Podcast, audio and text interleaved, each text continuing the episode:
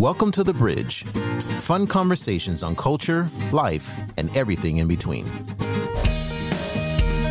Hello, everyone, and welcome to The Bridge. We are a show that connects East and West. My name is Jason. I'm originally from California, but now I'm living here in beautiful Wuhan, China. Today with me is Alex. Hi, everybody. I am Alex Shi. I am from the northeast part of China, and I'm speaking to you today from Beijing, China. Find us where you get your podcasts. If you like the show, then consider pushing the like button or giving us five stars. Suggestions, comments, anything you would like to share, email us at we love the bridge at gmail.com. We love the bridge. Yeah, I miss Beijing. I used to live there, and I'm maybe moving back, so I'm really excited. Waiting for that day to come. Yeah, four or five months. I think it's going to be soon. It's uh, just dependent on a lot of things, but I'm excited to come back. Today, we don't get to talk about something fun. We're going to talk about something very unfun, actually. So, mm-hmm. uh, this is something we've talked about before anti Asian hate crimes in the United States. So, I'm going to just begin by talking about a New York man because the last time we talked, we mentioned that some of the perpetrators of these violent crimes in San Francisco and New York were just being re released back into the population after processing. Yeah. And so I wanted to follow up. They are now prosecuting this man who has attacked seven Asian women. And I'm, I'm wondering why seven? I don't mean to be funny, but like really why did it take this many attacks before this this man was prosecuted for hate crimes? What is going on in New York that it, it you have to show up such a long pattern of violence before the prosecuting attorney will to do something about it. I know. I'm all, almost a little bit scared to find out because I've been I was in New York from 20 2015 to 2018. Mm. And I think we've talked about stories that I personally experienced, you know, the un- unkindness from strangers on the street in New York, which doesn't happen every day, but as an Asian person, you do experience that. And my biggest thing is I think when those unkind act happens, it's not geared towards a person from China. It's geared towards literally, if you look Asian, you know, mm. I, that's where it's coming from. And just looking at s- social media stories and news stories about more attacks that are happening there, I don't even want to know or you know want to see how it actually mm. is right now because I don't know how frustrating that would be for well, me. Um, you know, actually, you you bring up a point I didn't really think about. You know, I come from a background uh, often described as privilege. I am a white male, you know, and I'm in middle age, so I guess I, I grew up grew up in the glory days of being a white male. Mm. So, I would like it if you could help other people like me better understand. I mean, we're talking, you know, the pandemic obviously set it off so that it's much worse than ever before. But you're mentioning mm. you were talking about living there before the pandemic, and you experienced racism frequently. Could you walk us through one or two times that you experienced racist uh, incidents where people just said things or did things that made you uncomfortable? this was um, funny enough.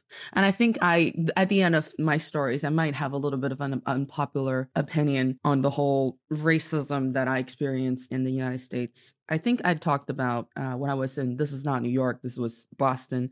I talked about when I was going to school there, how you know, I caught conversations when I was in the bathroom, how two girls were saying, Oh my God, our class would be so much, you know, better. I could learn so much more. I could be moving forward so much faster mm. if these international students were not in the class when those in, mm. those international students were exclusively Chinese at the moment. And it was just, you know. I remember this story. Um, what about what about on the street or out in public like i guess that is public you're in a classroom that is a public place but i mean like literally outside in did you did people say things to you on the street or do things that made you uh fear afraid? So um was never really lucky for me i think. I was never really afraid uh of being attacked. Like i when i was in new york hmm. i guess if we're talking about golden days i wouldn't call that golden days but those were better days. You know there were bias the biases they were thoughts that people had in their mind that were probably not true and probably hmm. threatening in some way, but those were thoughts that are living in other people's mind that they didn't carry out as actions. But the only time that someone, random stranger on the street, um, doing something that's specifically racist to us was in Bushwick, New York, out of all places, you would think, because that's a very diverse uh, neighborhood. It has a lot of, mm. I think, if I remember correctly, Puerto Ricans and a lot of young artists of different ethnicities living there. A lot of international students live there as well because, you know, affordable rents. So we were, I was walking on the street with my uh, dancer friend and another journalist friend, and we were all Chinese. And it was a very, I always remember that the weather when this happened. So it was a very, very nice day in Bushwick. And, you know, we were just bathing in the sun, walking on the street in a uh, weekday afternoon. There were not there basically were no other people um, in that area but us walking and we were just talking and then we see we see this other person walking towards us, and she was I thought she was talking on the phone. Mm. she had I thought she had like maybe Bluetooth uh, headphones on, mm. and she was talking to the phone. And as she got closer, what she was doing, she was like ching ching chong chong ching. Oh God! And and pulled her eye to the side, and she said, "Yeah, go back to China," and walked away. And we we're like, "Oh wow!" But it was like she started doing that when she was, I don't know, like 50 feet away from us. And I was like, um, wow, that's okay. Well, you could hear us talking, you know, that far away. Good for you. But like, that's the worst. For personally, that's the worst what I have had. We had another incident where me and another couple of, uh, one Korean girl, one Chinese girl, and another Chinese guy were walking on the street. And then the, this lady just decided to be mad at us and just walked straight in front of us because she was walking from the opposite direction and she walks over mm. and she just stops in front of us and stares at us and basically like move away. I was like, wow. okay. And then uh, my boyfriend at the time was trying to, you know, tough up. I'm like, it's not worth it. whatever issue she has, mm. let's not let's not make it worse. Let's just leave. Not escalate this lady's mental health problem. That's what I think. Like the the first lady who said, you know, said the basically the racial slur that I think I'm pretty sure she had some sort of like mental disorder. You know, at the, I mean, at the same time that I, I, it, it does seem like the media is pointing out that there are a lot of people with mental health disorders committing these crimes. I don't think it's healthy as a society for us to always say that that's the case necessarily. I think racism is not just a mental health disorder. It is mm-hmm. a serious sociological kind of phenomenon that people need to check themselves on. I mean, because obviously, you know, mental health disorders didn't increase by, I don't know, what is it, 400 percent or whatever over the pandemic we have and yeah. what what happened is people are more racist now. And i think we we could we should probably be looking at some of the sources of those racist racist feelings. And i i went on some of these websites uh you know the anti-asian hate websites that are out there. There's a lot of them actually uh to provide support and to track these kinds of criminal mm-hmm. activities. And i think a lot of them have to do with like I, I think there are a lot of different causes right now obviously but my opinion, based on what I've read, is that uh, a lot of them are caused by politicizing in the media. Like, for example, the New York Times, uh, yes. oftentimes when they're running an article about COVID, mm-hmm. they just put an Asian picture there, a picture of an Asian person. I, I saw this on Reddit like a, a, ton of times. I saw that the people are talking about it. Why is this happening? Why is the New York Times every time there's an article about COVID showing a picture of like an Asian woman walking down New York streets? This is not helping the situation. And I thought the New York Times, when I was young, I used to have a lot of respect for the New York Times, but increasingly I am not feeling that way. you know, that's funny that you mentioned it. And I'll circle back to something that you mentioned earlier, but it's really funny that you mentioned the New York Times and this kind of, you know, uh, uh, very conflicting din- uh, idea, dinner. Why did I say dinner? Conflicting idea or impressions that you're having for it. I was when I was going to journalism school in in the states. New York Times was absolutely the pillar of journalism for us, America, young yeah. aspiring journalists. You know, mm.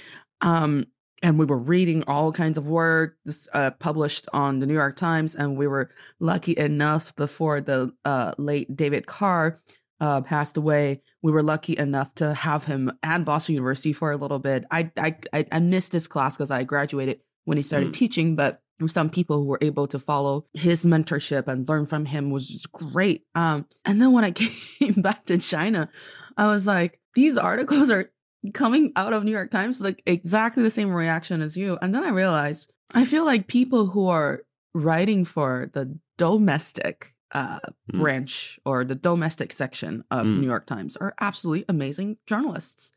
And people who are writing for the international, they are great journalists too. But like you said, and this helps me, you know, go back to what you said earlier, there's a lot of sociological reasons that go into why people look at um, international affairs in a certain way.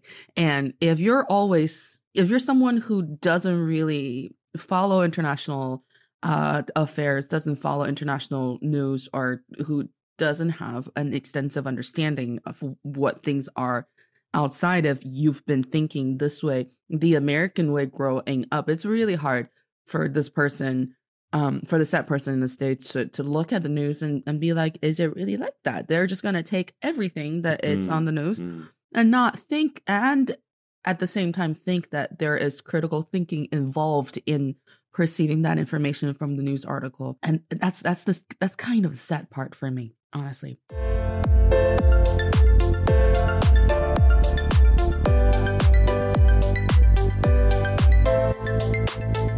I think the media needs to take more accountability because CNN does the same kind of thing. They quote people saying really uh, terrible things, like our former president calling COVID all kinds of China related, you know, uh, racist metaphors. Mm. Uh, th- those things were repeated not just on the media that was pro Trump, but the media that was against Trump was just of spewing course. those everywhere. And then they became ubiquitous with people who were looking for someone to blame. A lot of people who were looking to have something to grab that was racist or to someone to demonize were grabbing onto this language wherever it came from. And that's why we see a 9,000 incidences of anti-Asian hate crimes in the United States since the pandemic began. It's really mm. puzzling for me. I mean, firstly, everyone in the world knows that the United States of America has a racism problem with its African American community and that they are not treated with respect and that there are all a litany of abuses that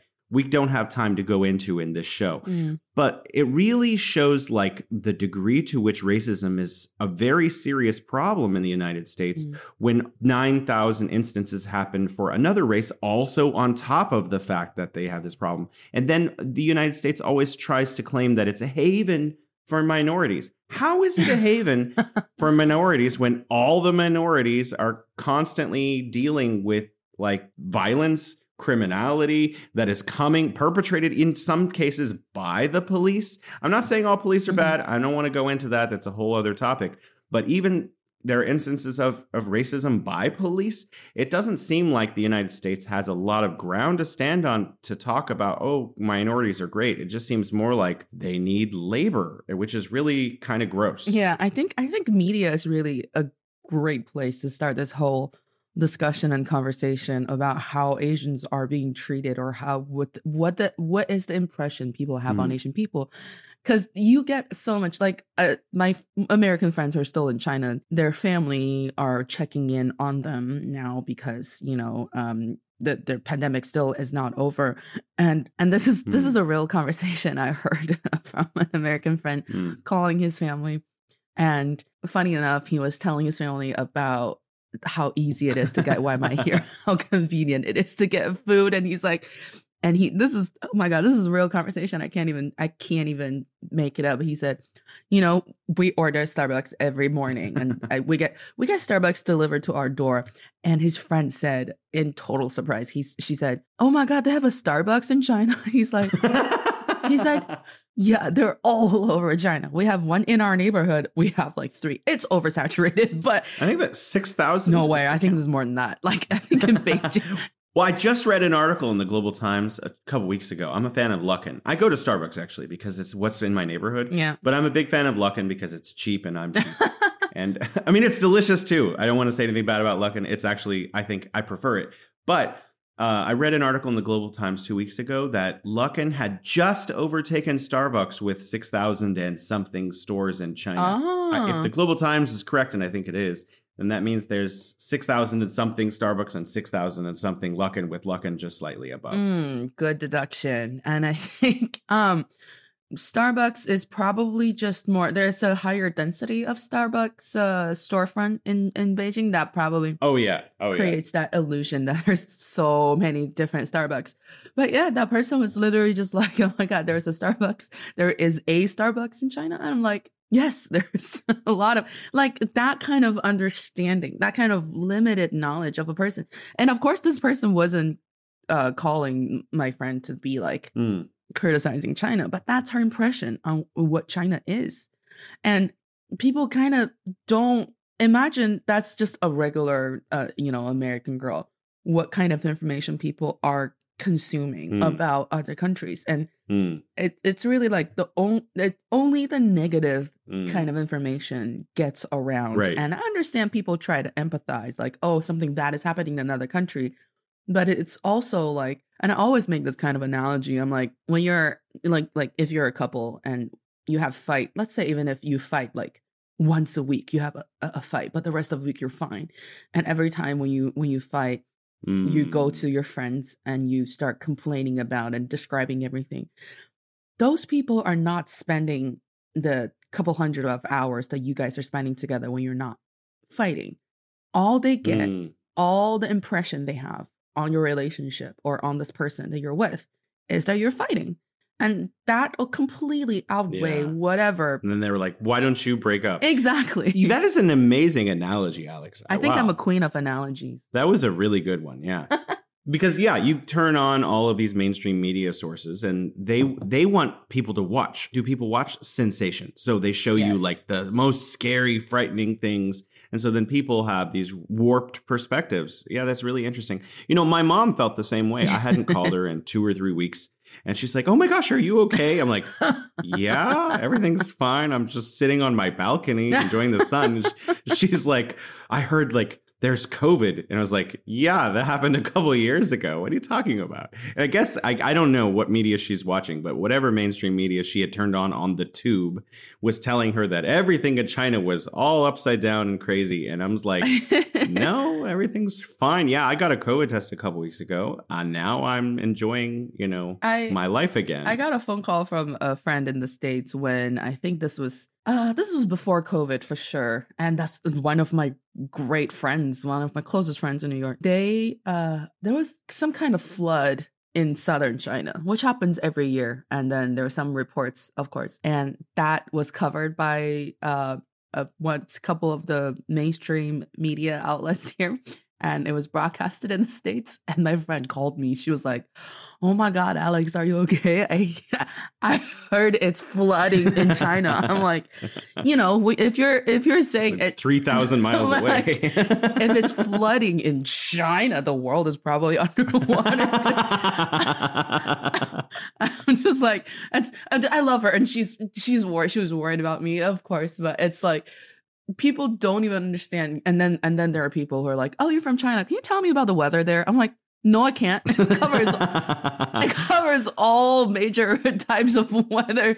Should we talk about the Himalayas? It's really cool. Yeah, and, and, and it's just like it's it's just kind of like, I, where do I even begin? Like those people that those conversations I had and they're not, you know, trying to say, "Oh, we thank you" or whatever. It, it's worse than that. They couldn't think because they didn't have enough mm. information, and and I, I think this is when we were in uh, junior high school or even primary school, mm. we have geography classes. And in geography classes and his uh, history classes throughout our education, all the way up until high school, even before, you learn about Chinese geography, of course, but it's a very important part for us to learn about the world geography mm-hmm. and the world mm-hmm. history. And I know people talk about how bad our, you know, uh, the, it is for kids to, to deal with exams, mm. yada yada yada. But it also, I also like looking back, Jason. I was such a knowledgeable person in high school. Like I could conquer the world. Mm. I don't remember any of the things right now, and I wish I could, and that could help me win so much more beer and trivia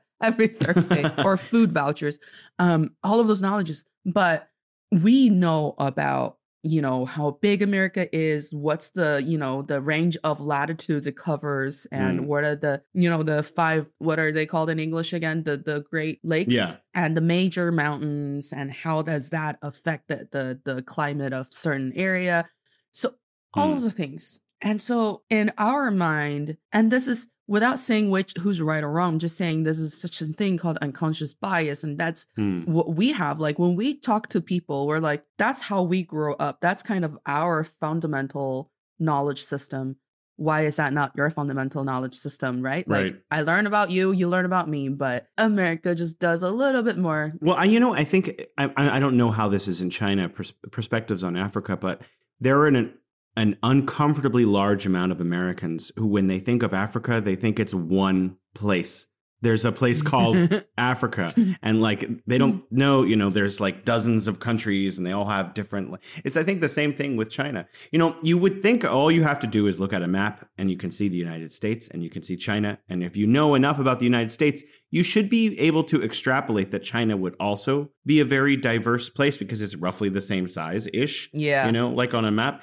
But I think the problem is geography itself as a topic is not something that is uh, well understood in the United States. They have famous comedians like Conan and like I don't know all the, all those Doing guys that go out on the street Oh. and yeah, they ask people Oh on the street and they say, "Here's here's a map of the world with no country names on it. Can you find the United States?" And you there's a laughable, you know, moment because there's a ridiculously large amount of people in New York. When New York is one of the most well-educated places in the United States. Yeah. And they're like they point at the wrong place on the world map. How can someone not know where their own country is on a map? And I don't know, maybe they're cherry pick- picking Uh-huh. and they're just showing like the 10 people who don't know and they were they asked 30 people who, and 20 people knew but if they're if it if you can find 10 people who can't find their own country on a map in like a 10 in 10 or 15 minutes outside with a microphone how scary is that like about the lack of information Yeah. so you know you you mentioned the start of this this turn in our conversation that starting at the media is a great way to understand why there is an, an uptick in anti-Asian hate crimes. Because, like you said also at the beginning of this show, people are not looking at an Asian person thinking, "Okay, that's that's a Korean person. I hate them because of X reasons, and that's a Japanese." They're they're just seeing Asian people, and they've heard bad things about one or more of them, and then they're just like, "Okay, those are the baddies or whatever," and that is a huge problem. And maybe the only the, the solution is obviously for the media to take its job more seriously because these people have obviously gotten out of high school. But another problem is another problem is maybe education needs to be reformed at a so that they take like learning about the world more seriously, Mm. especially considering the amount of uh, influence the United States has over other parts of the world. But I digress. Yeah. But obviously, we're focused today on anti Asian hate crimes. One of the things I saw recently in the media, and I, I'm imagining you may have seen this too, Mm. was there was the, a really long line of like 100 people lined up to get pepper spray. And in one of the Asian communities, it, may have been San Francisco's Chinatown or New York's Chinatown, but it was it was like, okay, people are starting to really take Hmm. their safety more seriously and like be really be afraid because some people have died from these attacks. People have been hit in the head with bricks and pipes and other things. People have been stabbed Mm. multiple times. I mean, these these are not just like someone getting pushed to the ground and run away. Like that has happened, obviously. And I remember seeing footage of an elderly man being pushed to the ground, and I think he broke his hip or something. But like people are dying now from this violent crime in the United States of America. And you know, what are the things that you you think can be done to maybe take this back, de-escalate this a little bit? Are, are there things that America can be doing? First off, I I honestly doubt how effective pepper sprays will be for situations like this. Hmm. If they have a knife, yeah, or something. Usually, like you know, the the very unfortunate incident you and I talked about uh, a while ago when the lady was pushed down the tracks at New York subway. Hmm, Will hmm, she? Would she have time to pepper spray the person? Yeah. Probably not. Yeah. And these women No. that were attacked just randomly on the street, will they have time to pepper spray the person? Probably not. Like, can it help? Is it good to have precaution? For sure. I think, you know, Hmm, hmm. get the pepper spray ready. I, you don't know, like if if someone just comes up and goes up to your face and starts saying really, you know, uh, violent, offensive things, and you're scared that this would escalate. Yeah, sure, pepper spray them. But Hmm. there are also like like we've been saying, fatal incidents that happen, and I I just don't know how how effective that would be. Hmm. And I I I don't know if you heard me sighing, but it's kind of the same um sentiment I had when uh, I first moved to the States. This was 2014 mm-hmm. when the Mike Brown thing happened. And back then I was like, mm. um, you know, how could this be like this? And how are, how's everyone not talking about it? We should make, we should talk about conversation. We should, we should, you know, have conversations and, and, and talk about this and condemn whoever. Mm, and, and another, you know, African American friend I had at the time, and I even was so bold as to asking him, I said, How could you be so calm? And he said, he said, Alex, this is not news to us. Hmm. This is our reality. This is our truth growing up. And he was like 34 hmm. uh, at the time, I think. And he said, I in, in my 33, 34 years of life, hmm. this is what happens every day. It's just that you guys outside of the community are starting to see it because for whatever reason the media decides to expose it more and then repeatedly showing those videos and, and pictures of whatever to billions of people. And to us the only emotions i have right now is helplessness mm. um fatigue you know there's no there's nothing else. I don't i don't have anger left even. And i feel i feel like right now with the whole anti-asian hate crime it's really hard because I I went from feeling like really worked up about the whole racial situation as someone who's not part of the black community, you know, Asian obviously, mm-hmm. to watching these kind of incidents happen repeatedly throughout my time in the United States. And every time it happens, you're like, in the beginning, you think if we do A, B, C, D, mm. things will get better. And people are advocating for it. People are making plans for it. People are mm-hmm. broadcasting messages to, to everybody. And then you start to realize every time it happens, it's just a repeated process. And mm. I'm like, I don't see any progress. And then I start to understand my friend who said that he just feels fatigue. And with the Asian anti-Asian um, you know, sentiment, I really feel like it's not there's no short-term solution. There's something that people have to really dig super deep into how they look at this country, like the United States, how people in the United States look at United States. If American people like can't really sit down and say that there are flaws in our system, I feel like it's just going to keep happening. Like, if it's not Chinese after a couple of years, if this whole pandemic thing blows over, it could be another minority group.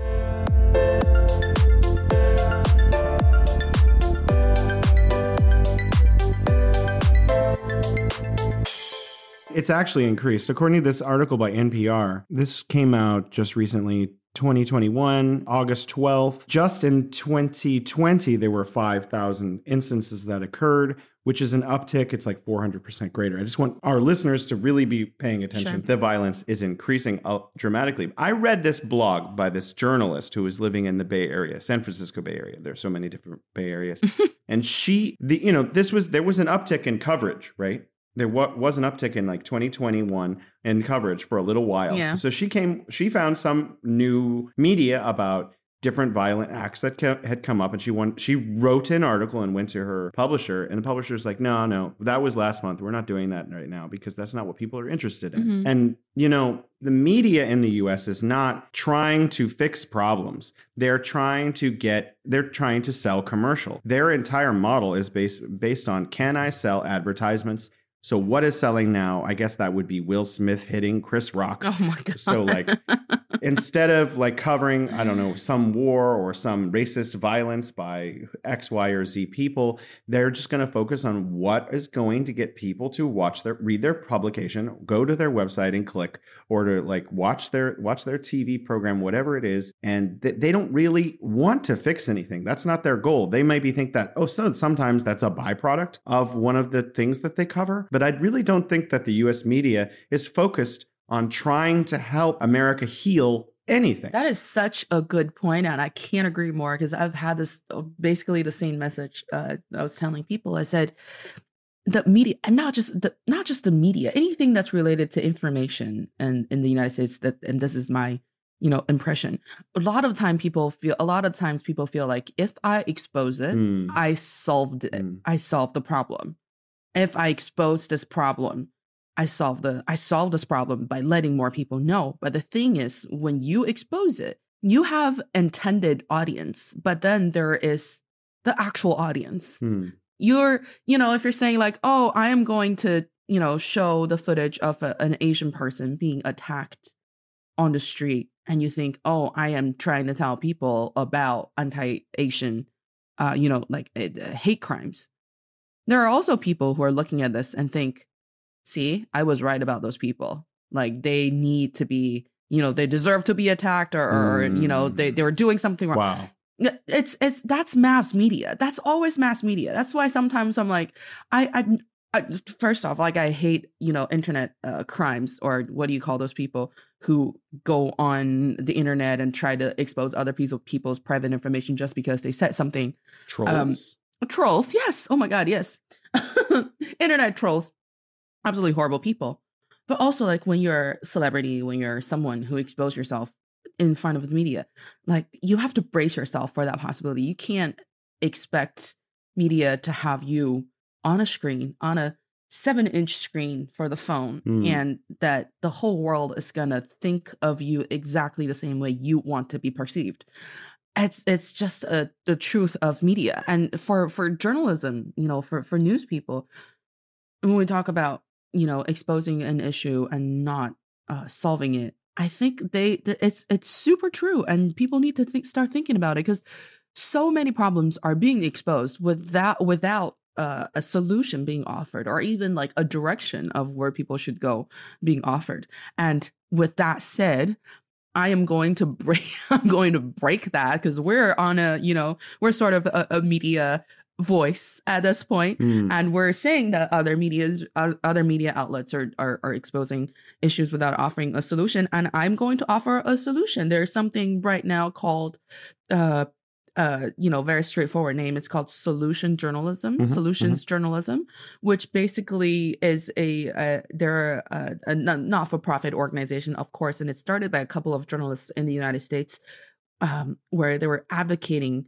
for news pieces, news stories, mm-hmm. not to just expose problems. Like you, it's great. Everybody sees problems. If mm-hmm. you can see mm-hmm. problem and you could write and you happen to work for a news organization, you're a reporter. Everybody, a lot of people could expose that problem. But after you expose that problem, can you go deeper? Can you go one step further and try to see what are the possible ways for this so the uh, problem to be solved for people to hmm. get feel not feel better but like you know get help get assistance and we understand the the you know the timeliness of news articles and it can't just wait for like a month until you've you've connected with actual assistance but if you can't ha- if you can't do that can you provide guidance or directions people could go to find such resources to actually help the problem? Mm-hmm. and but that to do that it takes away from what you said. It takes away from the possible advertisement mm. that the news media could get and which is against money which is against you know a lot of things that are by nature mm. um, you know capitalism I, I don't want to talk about myself but i'm going to try to make my own analogy i have a twitter account and yeah. i like to i live in china i think china is great and so sometimes i i find uh articles about like hey china just gave aid to tonga and has sent like a 10,000 tons of food yeah. and supplies. And I'll get pictures and I'll, I'll write about how great it was and post it. And I'll get like three likes.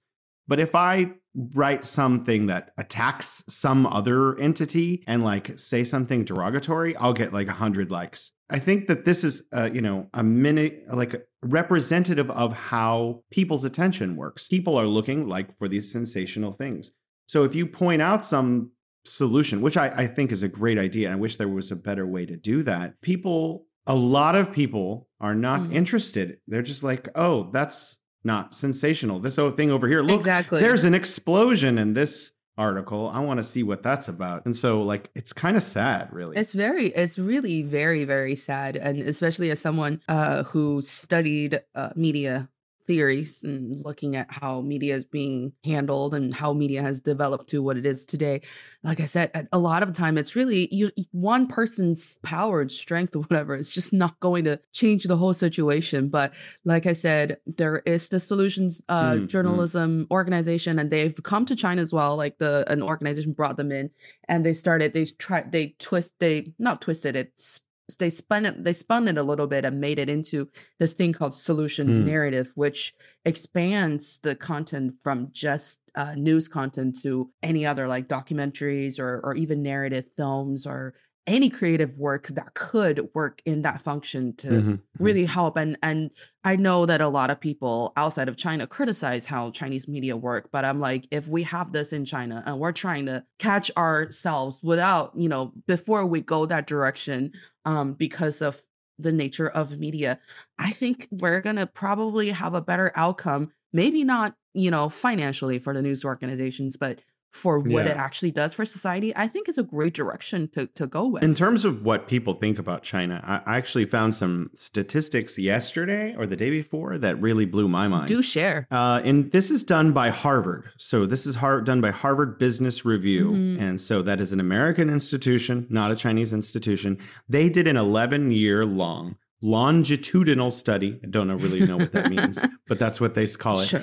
And it finished in July of 2020. And they found that there is a 95% satisfaction with the central government of China among Chinese people. So when I hear people say, like, oh, Chinese media this and Chinese media that, I really don't think people in the West understand China. Even the people who are trying to understand yeah. China are really divorced from any understanding. Maybe people to people people exchanges could fix that. But another thing is American media. American mainstream media portrays Chinese media as bad. And I, that's sensationalism. That's clickbait. That's to sell you more toothpaste, which is insane. like, how much toothpaste do you need?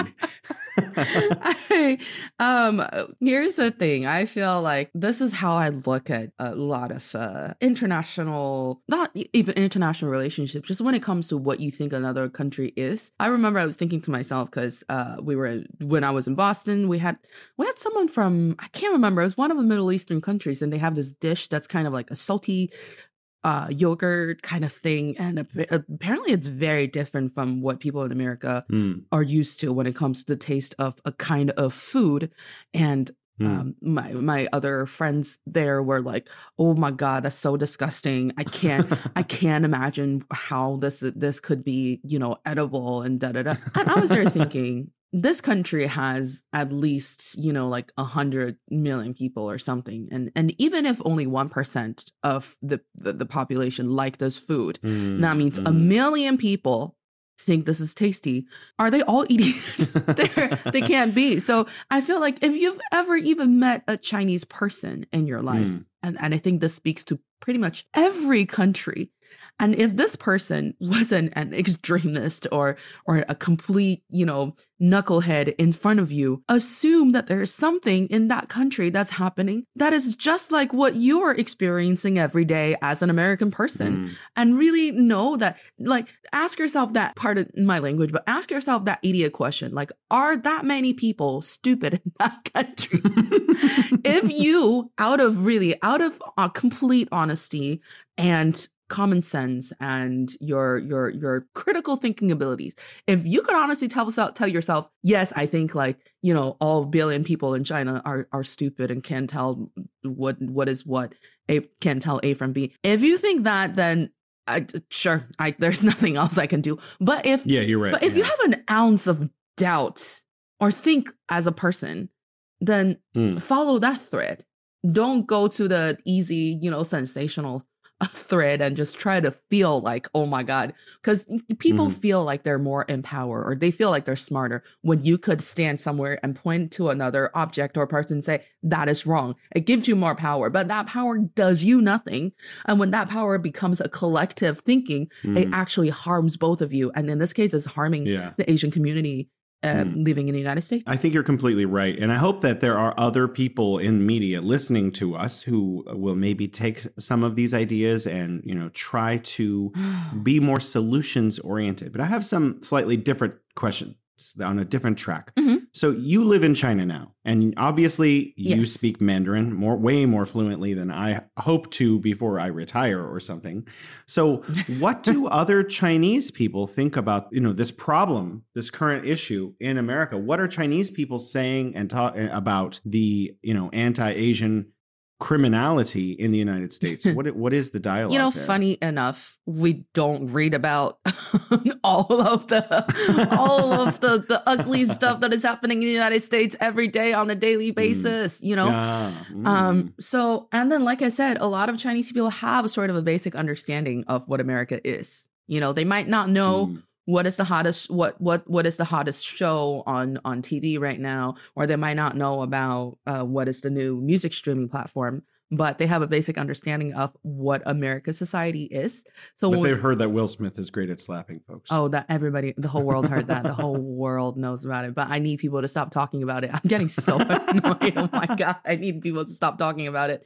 Um, but when they, when Chinese people, uh, most of us, of course, when we hear about uh, anything about the United States, the understanding of that will be based on what our um, knowledge of the United States is. Hmm. It's not just a standalone incident. So right. people are kind of un- trying to understand um you know we know everybody knows america as the melting pot and we learned that in class like we're taught Mm, that mm, in mm. class and so we understand that there's always going to be conflicts and stuff but um when it's not just you know social economical struggle or or social economical fights when it's personal when it's attacks that are carried out against individuals like of course people will be fumed like people will be Mhm. enraged because that's just not like I don't know your impression, um, like how you felt after living in China for so many years. Like it, it feels like these kind of attacks are not something that is, you know, it's not something that you would expect. I get the exact opposite, actually. So we were talking about my privilege at the beginning, or I was. You know, I still experience that here. I come here when I see people, I meet people. They always treat me with dignity, mm-hmm. respect, and you know, camaraderie. Yeah. Invitations to like enjoy a free meal with them, or come and meet their family, or talk, speak English with them or their child. So yeah, um, my experience is not that Chinese people are racist against me for being a white person here in China. not at all. My experience are people are like, "Hey, welcome to China. What do you think? You know, is it is it what do you think? What's America like? You know, they really just want to be my friend instantaneously. People call me Pungyo wherever I go. Yeah. Hey, Pungyo, Pungyo. Which means friends and exactly. Just, People you know. call me friend immediately, w- seeing me. Hey, and then it's kids see me and they say foreigner in Chinese. Why go ren? But they mean it in like a positive way. Like, look at someone who's so cool. And so, like, I'm Yeah. treated very, very differently than minorities in the United States. Yeah, a lot of people come here and they're like, "Oh my god, they stare at me." I'm like, "Well, they they don't mean that, but you know, they don't mean Yeah, anything yeah. bad when they just stare because you're it's you. I'm sorry, you look different. It's something new that they've never seen, Mm, especially if you mm. go to smaller uh cities. But yeah. my my my my thing is, you know, we don't look at what's happening in the United States and just go, "Oh my god, United States, it's it's a, you know, it's completely ruined." We will worry about our own people though. Like we can Mm, have we mm. can have a very sound judgment or you know a more balanced view of what that means for america but Mhm. we're chinese people and we have you know our our kids our friends our families living over there and we really i personally even as someone who lived in the united states when when this started happening i was checking in on my friend i'm like i'm worried about you like i feel like i Mm. shouldn't because I lived there before, but I am worried about you. Like, are you scared? Like, are you are you worried about your safety when you leave, when you go outside? And I was like, maybe don't go out, don't go outside, bring your dog with you or something.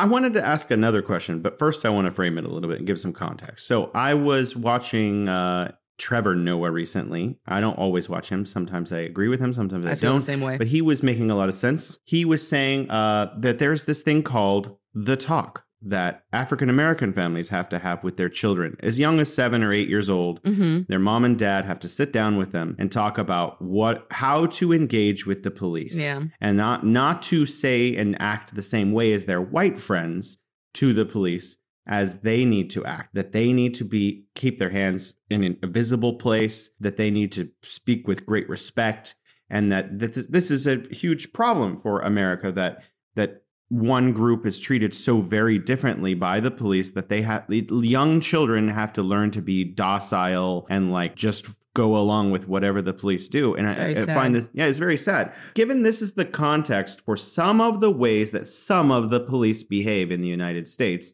do you think that the police can be a kind of solution to anti-Asian hate crime in the United States. Can what kind of role can and should the police play given that they have some problematic history with minority can communities? Say, I say I don't know. I honestly can't think of anything that they could Yeah, that's okay. immediately yeah. do and and mm. that could bring in, you know, very visible mm. changes effectively anytime soon. Because it's Yeah, I wonder that right. I I just feel like it's such deeply rooted in how I hate to say this, but I'm going to say it, how American propaganda worked. And like, mm. I know people talk about propaganda as such a bad word. Da, da, da. I'm like, it's actually pretty neutral. It's an act that basically every government does. Mm. Every group does that. Every corporate you work for does that. Mm. And it just turns out, it just it just so happens that the propaganda in the United States make people think about people that are different from them in a certain way. So I don't I don't know what the police could do maybe just try to treat people like people. yeah. Well, you know, when I was a child, I don't know if this still exists. I think it does. There's something called neighborhood watch in the United States, which means, I guess, mm-hmm. some people who have less work or something, like just watch their community and then alert their neighbors if something suspicious is up. so, like, you know, the last time we ended a show about anti Asian hate crime a few months ago, mm. uh, we mentioned that according to some of the websites, if you see a crime happening, you shouldn't get involved because you don't want to be another victim of that, the criminal mm. who's perpetrating that action. I actually don't know if I I mean, I know that this is coming from a reputable site and they're they're they're they're trying to be careful. I'm not sure if I could just stand there and watch someone beat someone else up. I know. It, it doesn't seem like that would be the appropriate response. I mean, obviously if they have a gun, there's nothing you can do probably if, unless you're like a SWAT team member or something to like intervene. Yeah. But like, if someone is attacking an old man, it seems like taking a video footage is not the best thing to do. Maybe legally, but is that really the moral thing to do? It seems like the moral thing to do would be to try to restrain the perpetrator of that violence. But I mean, I don't know. And I don't want our listeners to say, Jason said don't that I should be attacking criminals in the street. I was certainly not promoting people to try to be Batman. Of course, be safe first. But like you said, if if if one person is hitting an old person, a, a defenseless person, like if you did nothing and just recorded, unless you have, I guess this is kind of ridiculous, but unless you have two phones and you're calling police on one phone and recording it on another, yeah, understand. But if that's the only phone you have and all you did was to take it out and took a and take a video, post it on social media, and thinking, hey, nah, again, I exposed the problem. I'm like, that's now that's just a sad and a little maddening for me. Mm. And if you have other people with you. I'm pretty sure if all of you, you know, try to do something, I don't know, do something. Just hold them down until the police can come to deal with the situation legally. Yeah. Like, or something. Or, I don't know. You know, really upsets me is that the people who per- perpetrate these crimes are almost always exclusively attacking elderly people and women. and like, it's like they're choosing targets that they know are not going to be as capable of defending themselves I don't mean to be sound like an anti-feminist. Oh, there, you're fine. But I'm sure that like someone who's six feet tall versus someone who is five feet tall, there's a huge difference. Yeah. You know, and how they're going to be able to react to like a violent attack out of nowhere because a lot of these crimes happen from behind. If you watch a lot of the the footage that is out there, they, there's like an old man walking and he's he's trounced on from behind, or that woman that we talked about was pushed onto the rails in the, the subway in New York from behind. These people are not like, okay, this is the old west, let's draw. They're just attacking people without their with the victim being completely unaware of what's going to happen until they're already bloody or dead. You know what? Maybe America should bring back the old west spirit a little bit. oh goodness. Let's be fair. Oh. Let's be fair. But yeah, uh, you know, uh, with all of those situations, again, I'm going to ask the question: Is pepper spray going to help? Yeah, I guess so. well, you know, um, you obviously, I think you're going to be returning to the United States. What kind of? Uh, I mean, eventually, you spent a lot of time there. You've made a lot of friends there. Um, mm. What kind of precautions yeah. will you personally take? Jason, do I have any choice? well, I mean, obviously, the, let me give you some, an example. Yeah. After the subway incident, there were there's media, mainstream media footage of people mm-hmm. all standing against the wall. So people stopped standing next to the yeah. tracks because they realized, okay, you know, someone might push me onto these tracks. So increasingly people were guarding their back, which is terrible that you we would some people would have to live in a society where they're afraid all the time. It's it's really it, this is awful. You know, in addition to the fact that I'm sure you know what there are millions and millions of Asian people living in the United States. There have been 9,000 instances. So this is only affecting, you know, directly a small amount of people and their families. It's also psychologically affecting everyone. The whole group, the whole community. Yeah, everyone. Sure. Everyone is afraid now to live in their own community. And even these instances often happen in what is referred to as Chinatowns. So, like, they can't go outside in their own community without being afraid that someone is going to attack them. Every single person is affected by this. I'm pretty sure they're scared in their own community as well, because that community is not closed off. Like, people yeah. go there, you know. Yeah. I, I don't know. I've always been standing by the wall, standing by something I could hold on to just in case someone wants to push me.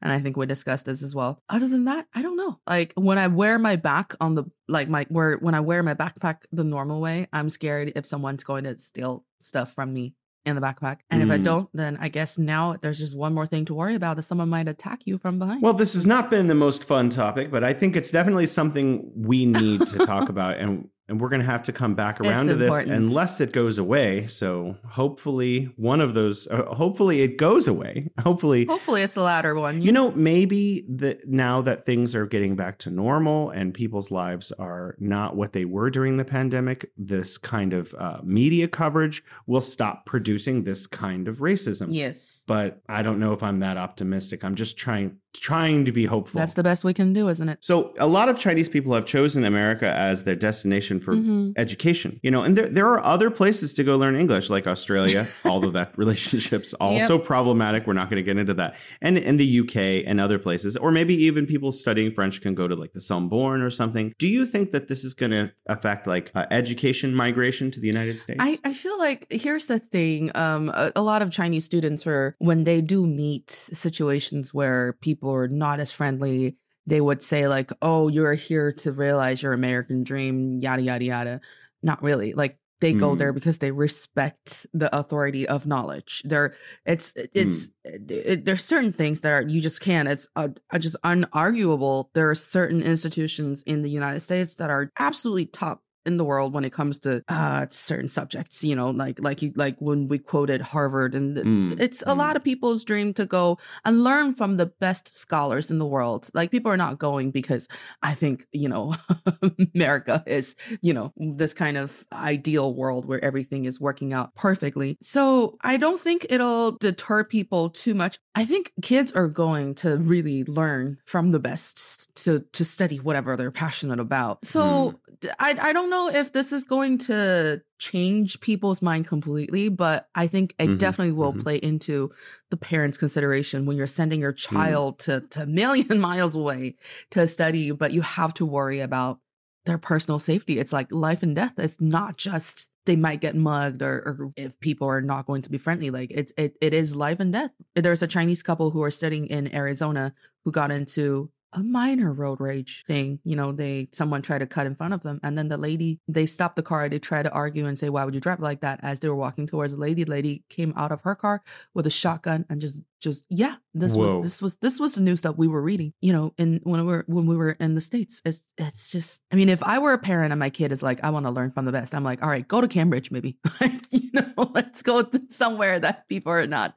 So they, they could say things that are mean okay? Fine. And they could even try to push you down fine as long as she can stay alive. If I'm if I was a mom, I feel like that would be my sentiment. If we're talking about that, if we're thinking that way, then I do think we're going to see a little bit of a drop um, in terms of the number of people that are going to study in the United States. So at that point, you know, maybe UK or, or, or, Australia. Hopefully, it stays this mm. way. Well, you know, and with a positive note for Chinese folks living in China. Yes, please. Number one, obviously, we've talked about it before. A lot of Chinese people, after they finish their educations abroad, increasingly are returning to China because of the economic power and growth and how much better life is now than it was 30 years ago. But like also, the educational institutions in China are starting to really rise a lot. And I, I read some statistics in particular tub subjects. China has two or three universities in the top 10 in terms of some science so like the Chinese Academy of Science and Tsinghua University, etc., are mm-hmm. actually starting to really shine. Yes. So we'll see if that trend changes a lot. Maybe not right away now, and, and maybe not owing to the violent actions but you know just because some of the top educational institutions are starting to be those in china. But anyways uh, we are out of time. As always it's great talk- talking with you alex and thank you for joining me. Likewise jason right, we'll talk to you soon. Bye bye bye bye